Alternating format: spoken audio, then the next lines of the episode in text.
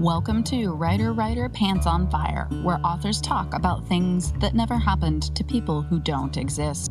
We also cover craft, the agent hunt, query trenches, publishing industry, marketing, and more. I'm your host, Mindy McGinnis. You can check out my books and social media at mindymcginnis.com and make sure to visit the Writer Writer Pants on Fire blog for additional interviews, query critiques, and more at writerwriterpantsonfire.com. If the blog or podcast have been helpful to you, or if you just enjoy listening, please consider donating. Visit writerwriterpantsonfire.com and click support the blog and podcast in the sidebar. Today's guest is Lauren Mechling, who has written for the New York Times, the Wall Street Journal, Slate, the New Yorker Online, and Vogue, where she writes a regular book column. She's worked as a crime reporter and Metro columnist for the New York Sun and a features editor at the Wall Street Journal. A graduate of Harvard College, she lives in Brooklyn with her husband and two children. Lauren joined me today to talk about how her own experiences in print media helped form the world of her new novel, How Could She? With the same jolt of inspiration that Big Magic offered to creatives, combined with the actionable steps of international bestseller The Artist's Way, author Andrea Hannah's new creativity guidebook is a groundbreaking revelation. A map for wild hearts, how to make art even when you're lost, is part essay, part research backed philosophy, part interactive guidebook, and all heart. Pre order a map for wild hearts today and create with less friction. Learn more at AndreaHannah.com.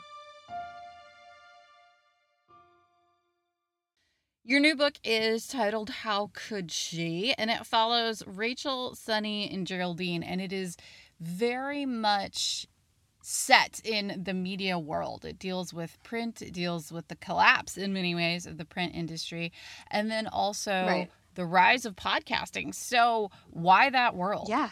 It's about two uh, collapsing worlds the collapse of friendships over time and the collapse of an industry that is very dear to my heart. I've been part of, you know, initially print media for two decades.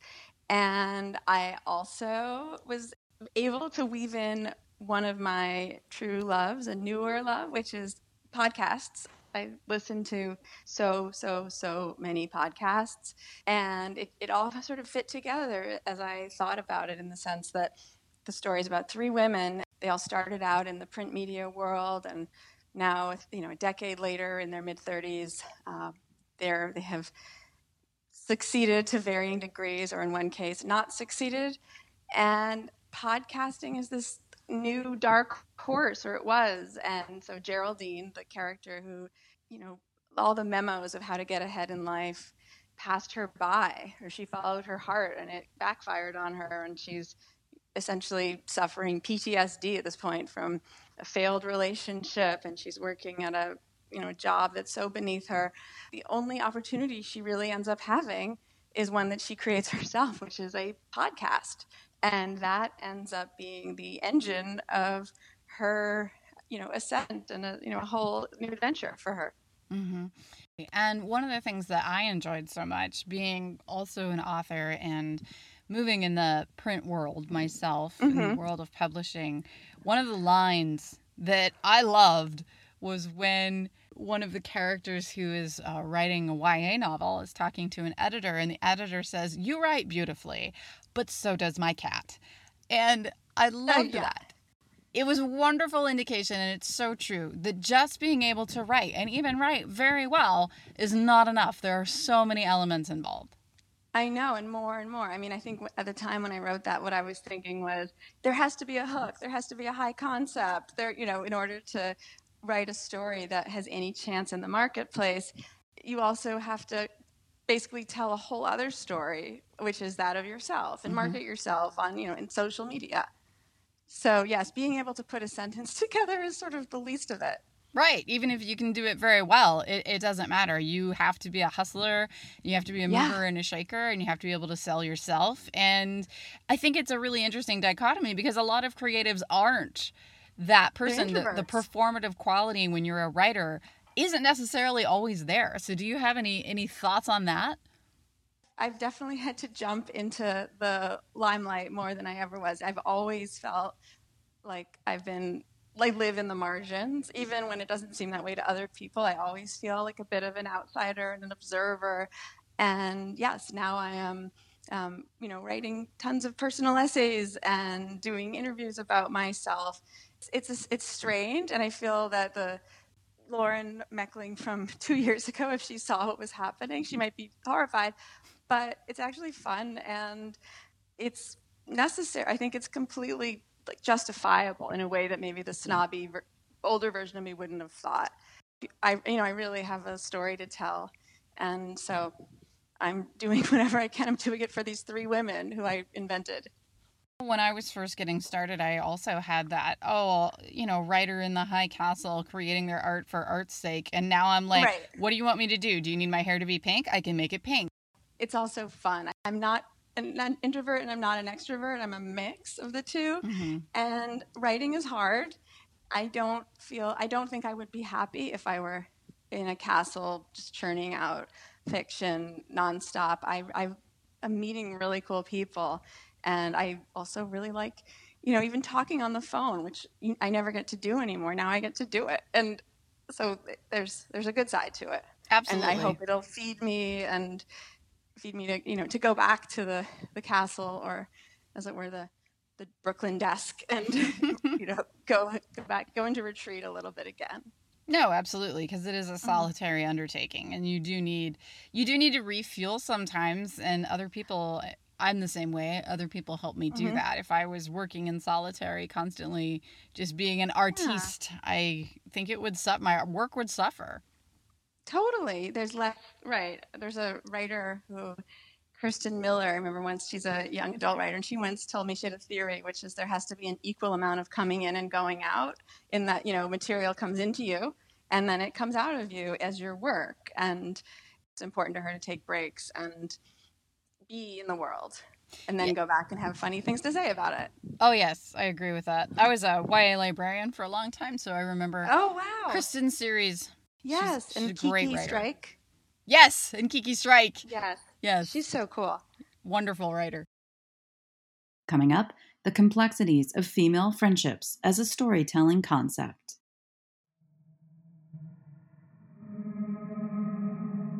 Nell Martin is moving again, this time to the Winslow Grand Hotel, where doors lock of their own accord, writing appears on bathroom walls, and ghostly visions permeate her waking life. As past and present collide, Nell and a mysterious bellboy are forced to relive a century old murder in the hopes of breaking a curse that imprisons them both. The horror of The Shining meets the romance of Titanic in this heart stopping tale of curses, star crossed lovers, and vengeful ghosts. Remember Me by Chelsea Bobulski.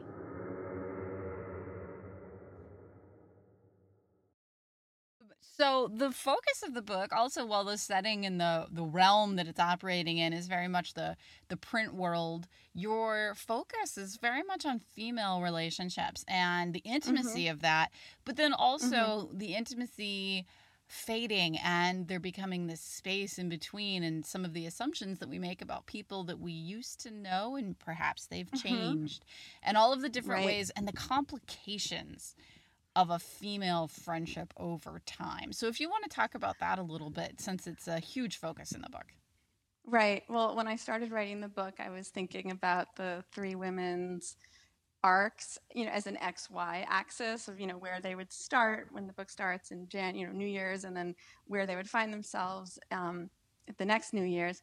But in term, it's actually not a very um, accurate way of thinking about the way people change or the way relationships change because there's the element of time adds this third dimension and in the sense that people who are intertwined and have a relationship between the two of them when they reach a point of you know everything going well and feeling close to each other and they have you know they, they know how to relate to each other and they have their rhythms you know life throws curveballs and one person will have failures and one person will have successes or you know, new people enter the picture. And so friendships are, they're very, very, very vulnerable and they're all, they always have to evolve to the moment and then be ready to spin around again and take on a new configuration. And in the book, I really, I looked at these three women who had a they sort of had a pretty good thing going when they got to know each other. I mean, it was a bit of a fraught triangle because two of the women were very suspicious of each other and not very close, but they all knew where they stood and they all had their roles and they all were for the better because of their relationships mm-hmm. with other women.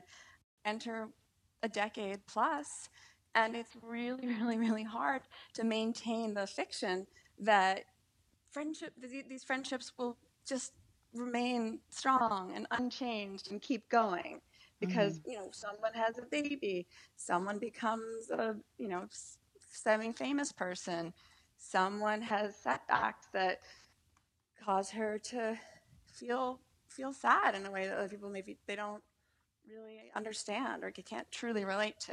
Mm-hmm.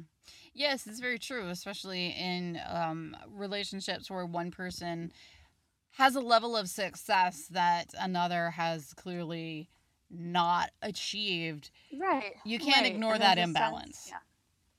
Right. And of course, there's lots to go around, but it often doesn't feel that way. It often mm-hmm. feels as though one person's success is the reason why you're not where you want to be. Yeah. Well, and, and I think it's hard in the other way. If you if if you know you do become lucky in some way, do you acknowledge that? Do you talk about it with your friend, or you know, do you just keep talking about the same old thing, or or do you say, "Hey, I get it. This is weird.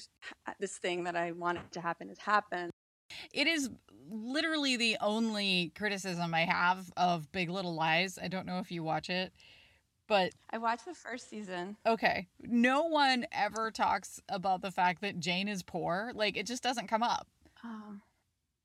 That's interesting. Well, right. I mean, they're all just so rich and so well off about. and they're like Jane's our friend and it's never Right. right. Why can't we talk about that? My story set in New York City.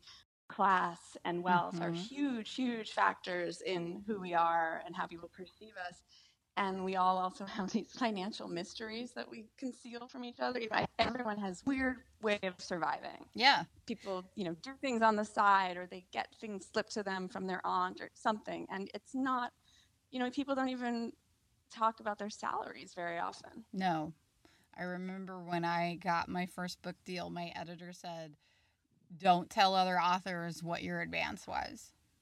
Uh huh.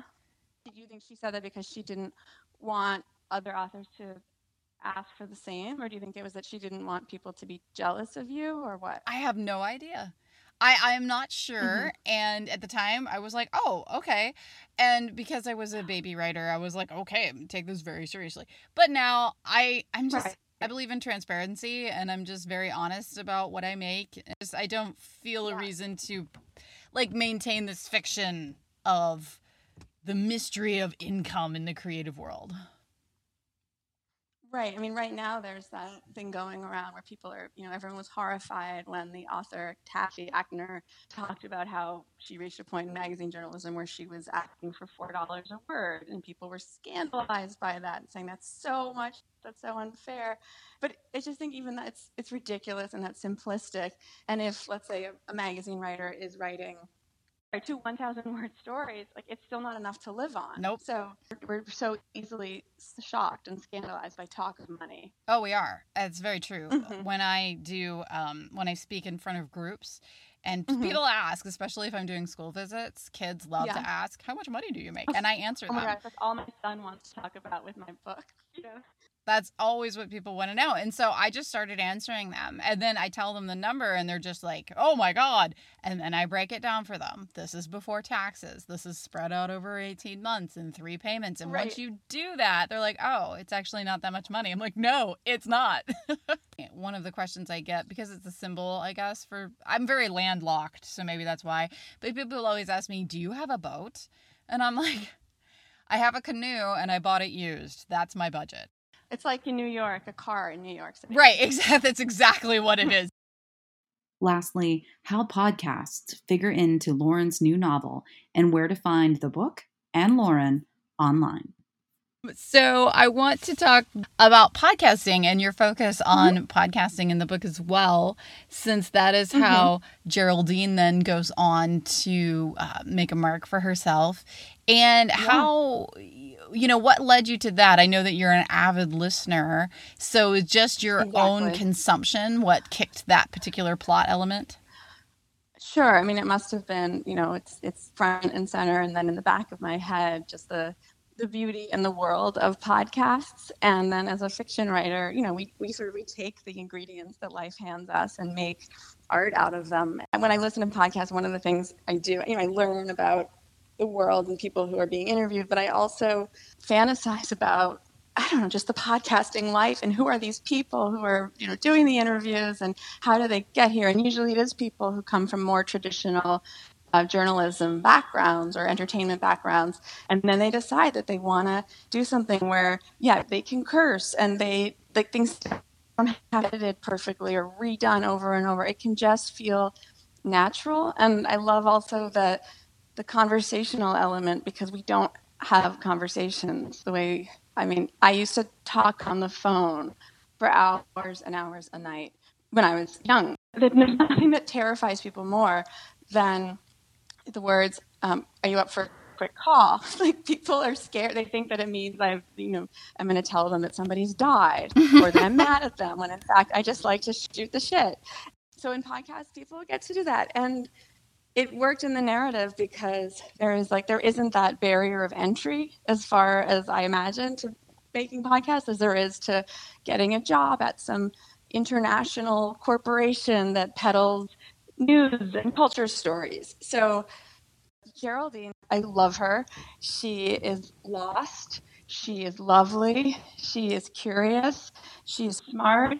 She's unafraid but fragile. And of course, she, you know, latches on to podcasting. And in fact, it turns out to be the best thing she's ever done in her life. Whereas her friends, who have these more, you know, per- perceived as fancy, enviable situations. I mean, one of them is a, a coveted artist, you know, tastemaker, and then the other one is a young adult writer and, and who has a part-time job in a magazine. Um, but their professional struggles are much greater. Last thing, let listeners know where they can find you online and where they can find the book. The book is available anywhere books are sold. It's called How Could She? It has a bright orange cover with big lettering, hard to miss. And online, I am um, at Lauren Mechling on Twitter, and I spend a lot of time there. And on Instagram, I am at Laurenomics, like economics, but Laurenomics. And I am also at The Clog Life, which is a whole other story, but it's a very fun community.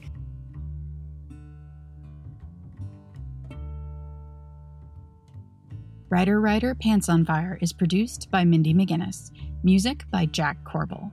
Don't forget to check out the blog for additional interviews, writing advice, and publication tips at writerwriterpantsonfire.com. If the blog or podcast have been helpful to you, or if you just enjoy listening, please consider donating. Visit writerwriterpantsonfire.com and click Support the Blog and Podcast in the sidebar.